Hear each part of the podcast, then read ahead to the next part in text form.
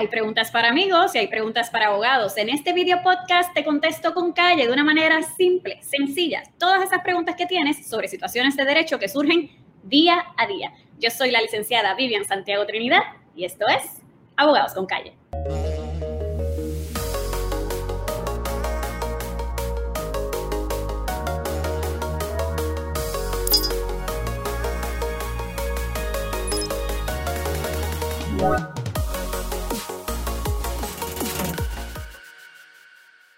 Bienvenidos Abogados con Calle. Muchísimas gracias por acompañarme. Bueno, se ha estado hablando muchísimo del caso de la niña Almayariel, así que he recibido muchísimas preguntas por parte de padres que tienen dudas sobre a lo que se enfrentarían en un proceso, ¿verdad?, de delincuencia juvenil.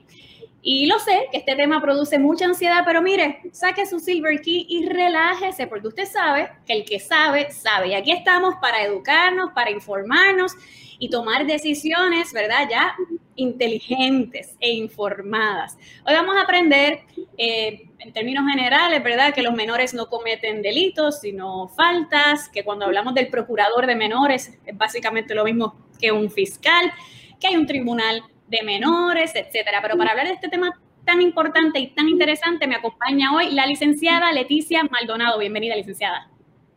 Hola, muchas gracias y saludos a todas las personas que te están viendo hoy.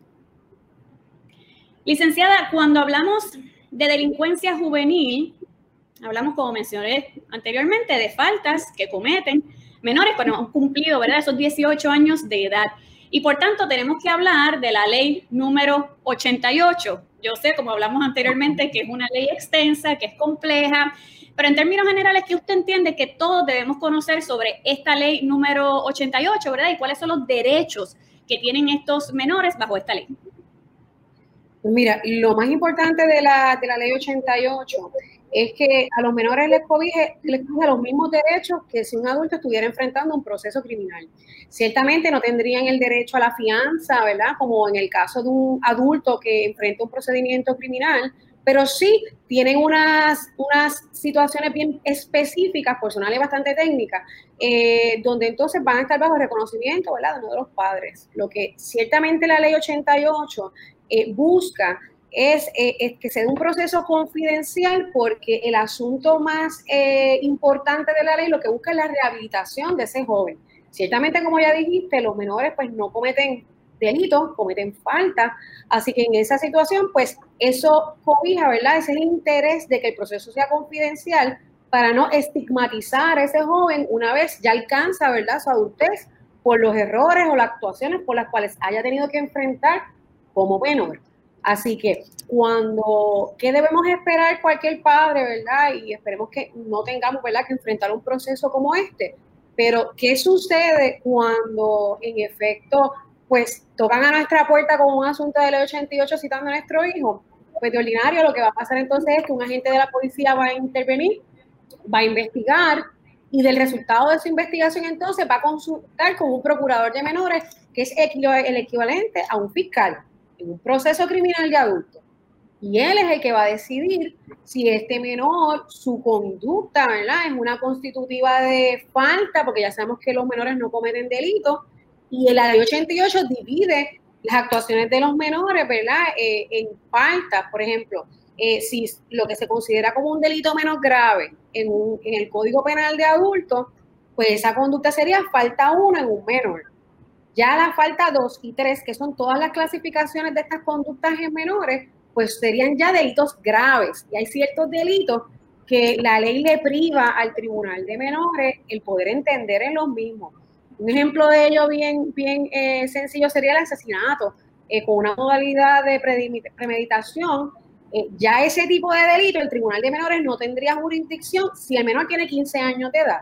Así que es una situación importante saberla porque en cualquier procedimiento, cuando un padre se enfrenta a una citación para que un hijo comparezca a una entrevista inicialmente con el procurador, tiene derecho a ir asistido, ¿verdad? Con un abogado. De igual manera, tiene ese menor que estar asistido con sus padres o su custodio. Así que el Estado va a hacer esta entrevista inicial con este prospecto, eh, persona que se va a someter al, al, proceso, pues este menor pues tiene que tener un adulto o un custodio que esté con él durante estas entrevistas, ¿verdad? Con el procurador y eventualmente al proceso cuando inicialmente se lleva al tribunal ante un magistrado para que termine en causa probable. Y ahí comienza entonces el proceso en contra, ¿verdad?, de este menor. Y en este proceso en el que está esta entrevista con el procurador, el procurador tiene discreción de, ¿verdad?, decidir si en efecto va a proceder o puede eh, utilizar mejor un proceso, digamos, de mediación. Pues mira, te debo decir de que depende mucho, ¿verdad?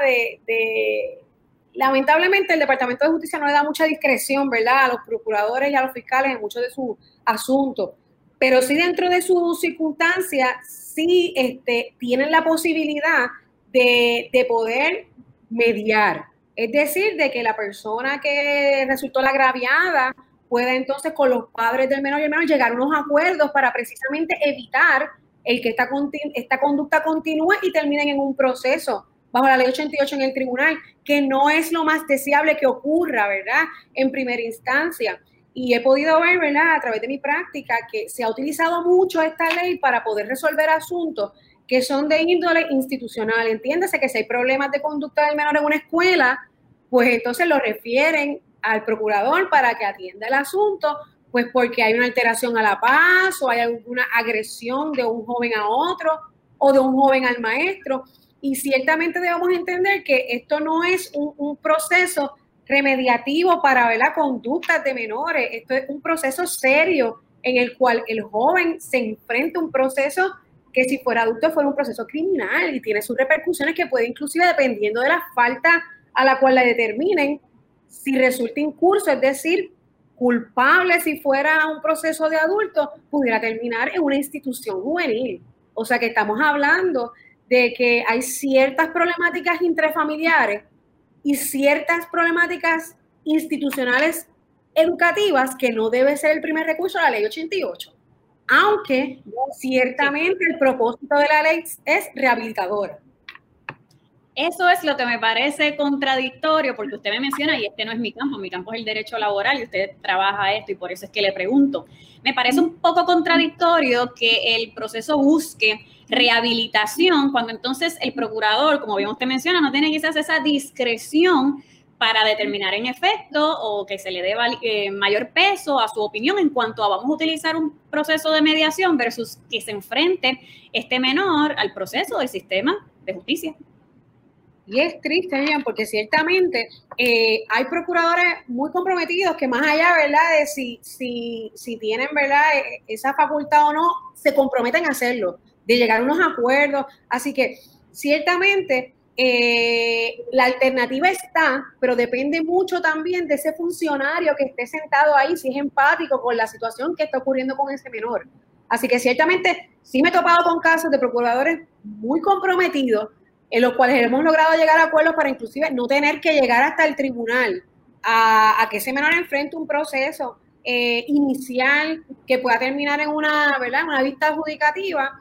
Y he tenido otros, ¿verdad?, que, que no han sido tan empáticos, ¿verdad?, en tal vez llegar a, esa mediación que debería ser una mediación inicial compulsoria.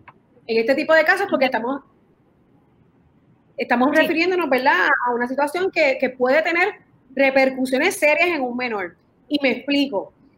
El joven que se ha referido a un caso bajo la ley 88 que tenga que, enfrentarse a un proceso de esta naturaleza, donde su situación realmente no sea la situación de, que cometió realmente un del, una falta, porque sabemos que los menores no cometen delitos sino falta, esto puede ser un proceso traumante al final del camino, porque ya estuvo ese menor expuesto a estar ante un juez, que, que los agentes de la policía lo detengan, lo lleven a responder, que sea interrogado, ¿verdad? En una entrevista inicial con un procurador que sigue siendo un representante del Estado.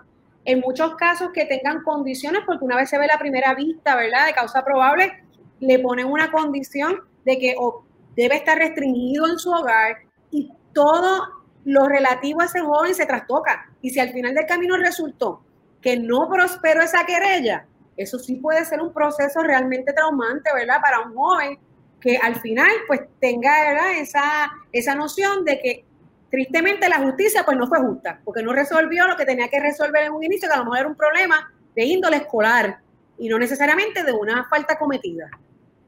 Y eso se ve bien seguido, ¿verdad? Sí, e, esa distinción yo entiendo que quizás puede ser complicada en algunos escenarios de cuándo se debe atender como un asunto de índole escolar y cuándo se debe entonces procesar bajo delincuencia juvenil, etcétera, pero definitivamente hay que esforzarse porque como bien usted dice, el daño que, que, sufre este menor es casi irreparable. Al inicio mencionó, y me parece interesante señalar el asunto de la fianza, ¿verdad? A los menores le cobija básicamente los mismos derechos constitucionales de, de los adultos pero en el escenario en el que ese menor, digamos, pues no tiene padre, madre, custodio, eh, ¿qué sucede con ese niño? Entonces es recluido. En esa situación, cuando no hay un custodio que se pueda hacer cargo del menor, el tribunal entonces va a buscar la alternativa de buscarle un custodio en el Estado.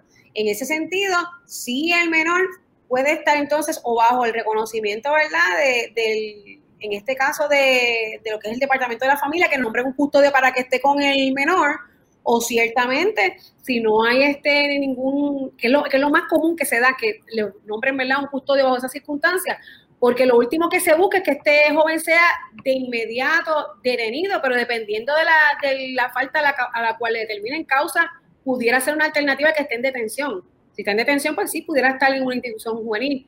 Obviamente lo que se ve el proceso.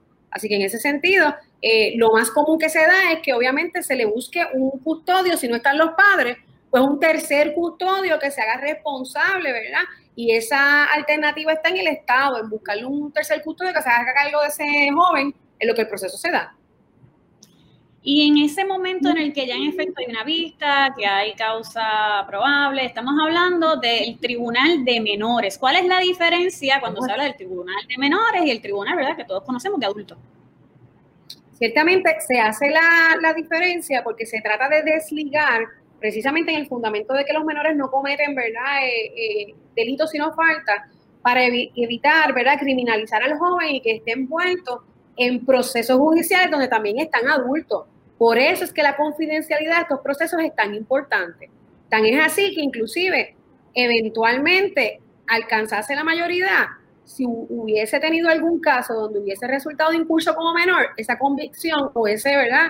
Eh, esa determinación no puede ser utilizada porque ciertamente sería una manera de criminalizar al joven. Así que lo que se hace, se persigue la ley es dividir los adultos de los jóvenes y por eso es que existe un tribunal de menores donde va a atender de manera confidencial solamente los asuntos de los jóvenes que no han cumplido 18 años aún y que pues, han incurrido en algún tipo de conducta, ¿verdad? Que la sociedad criminaliza. Así que en ese sentido, por eso es que no se ve en el Tribunal General de Justicia en los casos criminales ordinarios de adultos cuando uno, ¿verdad?, escucha este asunto de la confidencialidad y que, eh, ¿verdad?, la prensa no puede acceder en estos casos, uno trata de sopesar, ¿verdad?, este balance de intereses entre, ok, si hay público, pues hay un poco más de escrutinio, hay fiscalización, eh, eh, se puede señalar y corregir versus, ¿verdad? El, asunto de proteger a estos menores, que yo lo entiendo y, debe ser así, pero sabemos que a nivel de adultos ocurren muchísimas cosas que no deben ocurrir en el sistema de justicia. Entonces, ¿cómo eh, ¿verdad? podemos corroborar o promover que en efecto las cosas se estén haciendo como se supone? Obviamente los procesos son grabados, pero no hace diferencia que, que en efecto hayan personas presentes.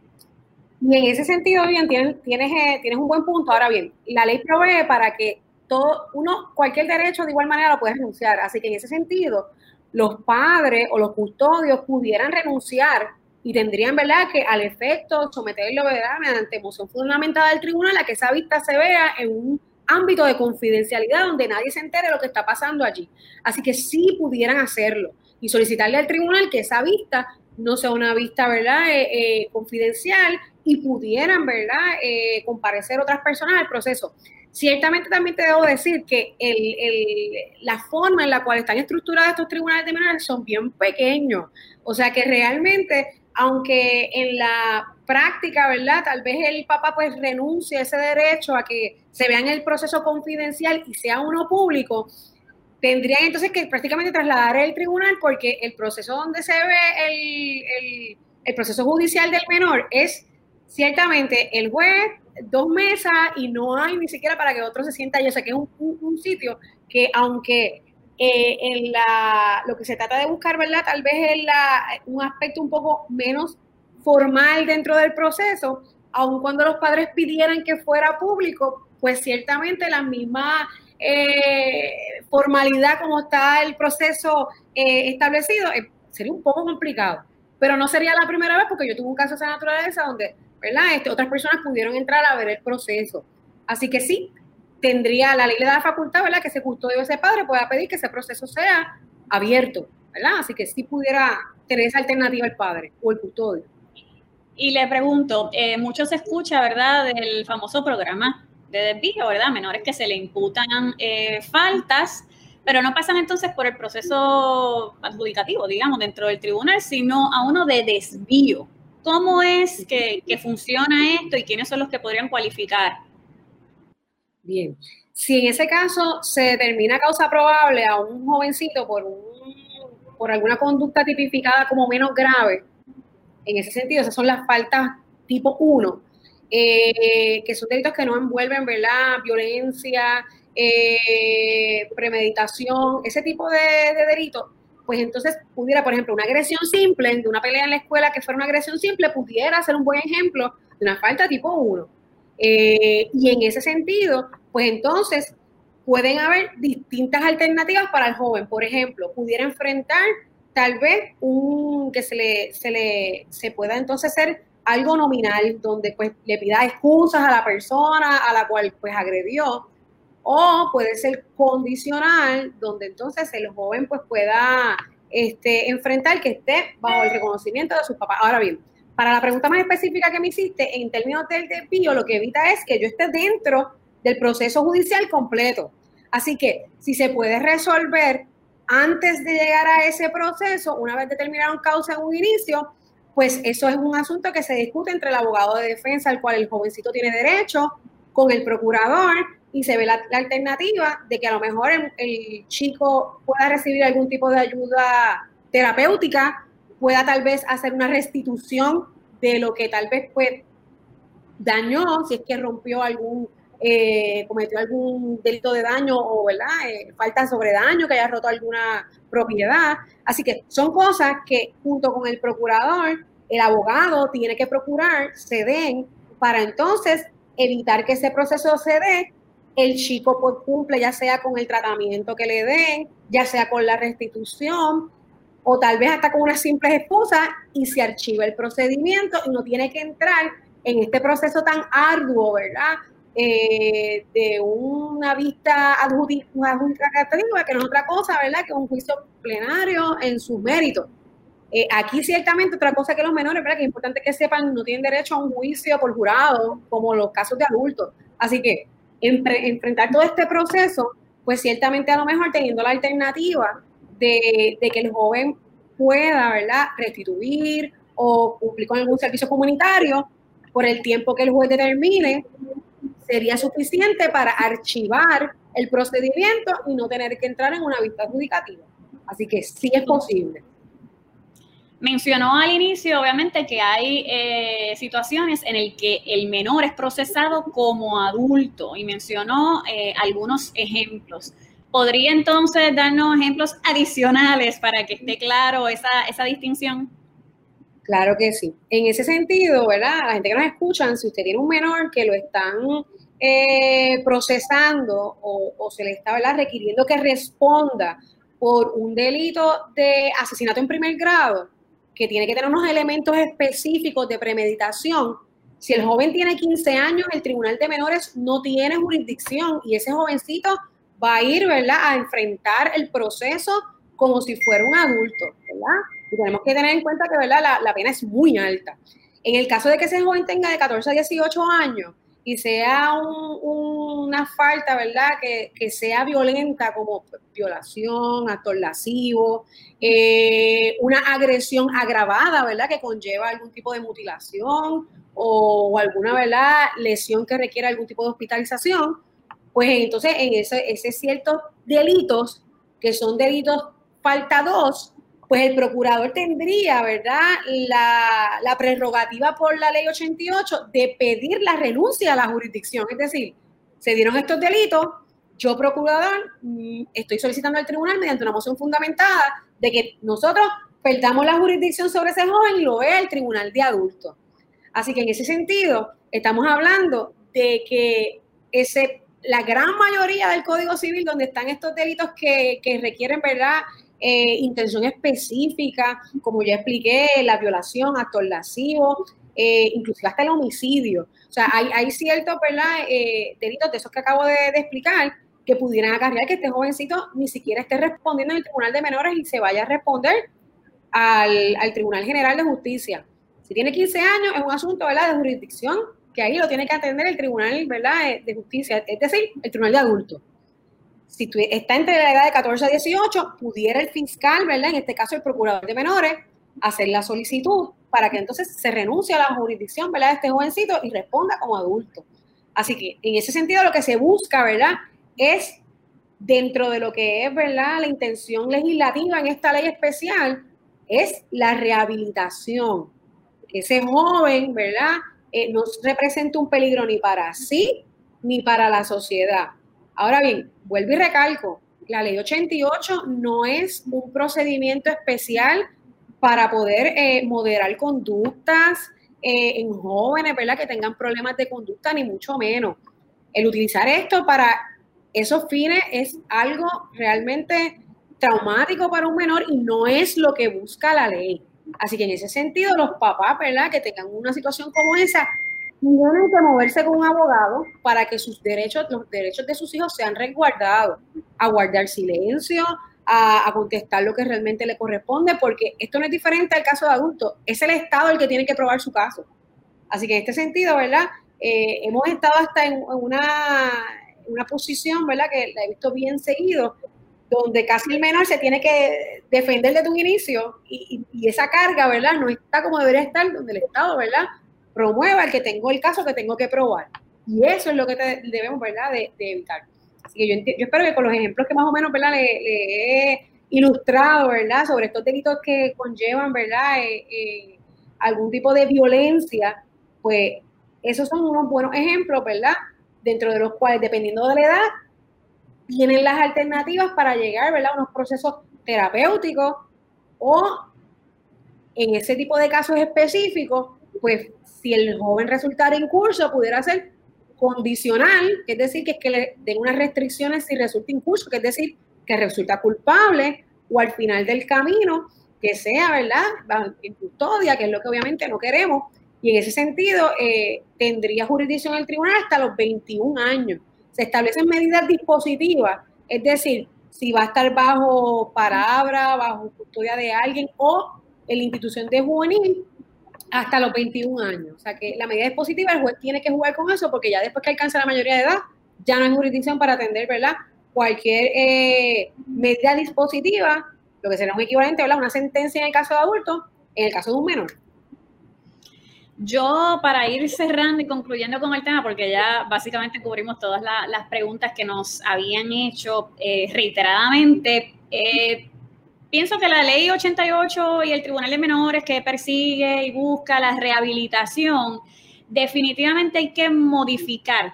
El sistema tiene que modificarse porque, por lo que hemos hablado anteriormente, porque ya el niño entra en un proceso en el que hay vistas, se tiene que hablar con, con abogados, etcétera, ya es traumático para, para un menor. Entonces, ¿cómo podemos hacer esa distinción de si en efecto eh, lo que se necesita es un proceso de mediación? Se necesita, como en el caso de Alma, que no conozco los detalles, pero vamos a suponer cualquier situación como lo que ha sucedido, que todos hemos visto en las escuelas, ¿verdad? Que hay una amenaza, que te empujé, que esto, que lo otro. ¿Cómo entonces el gobierno puede tomar una acción un poco más efectiva, una intervención más efectiva en sanar, en mediar y no en corregir y, penalizar, porque es que en realidad yo no lo veo de, otra manera. Y, lamento y hay que hacer una, una distinción. Yo, y, ¿verdad?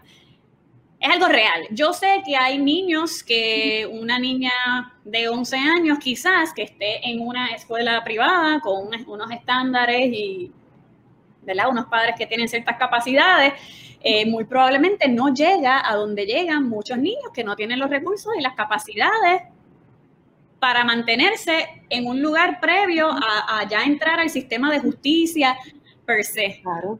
Y es algo que me preocupa, honestamente yo soy abogada de derecho laboral, este, pero me preocupa porque soy madre también y reconozco que hay un trato desigual, hay un trato desigual. Entonces, ¿cómo el gobierno puede implementar medidas efectivas? Porque estamos hablando de la ley 88 busca rehabilitar. Yo no estoy segura de eso, con lo que hemos hablado en el, en el día de hoy. Eh, rehabilitar, rehabilitar sería entonces, antes de entrar en el proceso de una vista, es agotar todos los recursos posibles. Ese procurador debe agotar todos los recursos, debe tener discreción para, a base quizás de trabajadores sociales que, que en ese momento hagan recomendaciones, etcétera. O sea, y si lo están haciendo, no es suficiente. No sé. Sí, y tienes, no, y tienes toda la razón. Eh, yo entiendo que una buena alternativa sería una mediación compulsoria, no solo antes de entrar al proceso, cuando se da ese proceso investigativo, ¿verdad? Donde el procurador y la gente le trae el caso, debería haber una mediación compulsoria, no tan solo ahí, sino inclusivamente dependiendo de dónde venga eh, la, conducta. Por ejemplo, si es una situación escolar, pues debe de haber una mediación compulsoria escolar y que se rinda, ¿verdad? Un informe del resultado de esa, de esa mediación antes de llegar a ciertamente un proceso en el cual a la larga estamos, ¿verdad? Eh, aunque eso no es lo que busca la ley, pero estamos criminalizando de cierta medida, ¿verdad? A jóvenes que a lo mejor pues no saben cómo manejar unas situaciones particulares en su vida y dependiendo de la etapa de desarrollo donde estén.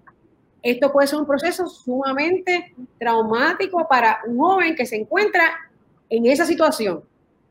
A diferencia de que tal vez el joven que sí cometió a lo mejor una falta grave, que, no tiene ¿verdad? El, el, apoyo a lo mejor familiar o de otras instituciones y que sí puede ser ¿verdad? una alternativa reparadora y de rehabilitación. Pero no es ¿verdad? Lo, más que, lamentablemente he visto. Así que en esa situación, pues ciertamente lo más importante yo creo que sería una buena alternativa eh, que los padres sepan que sus hijos tienen derecho.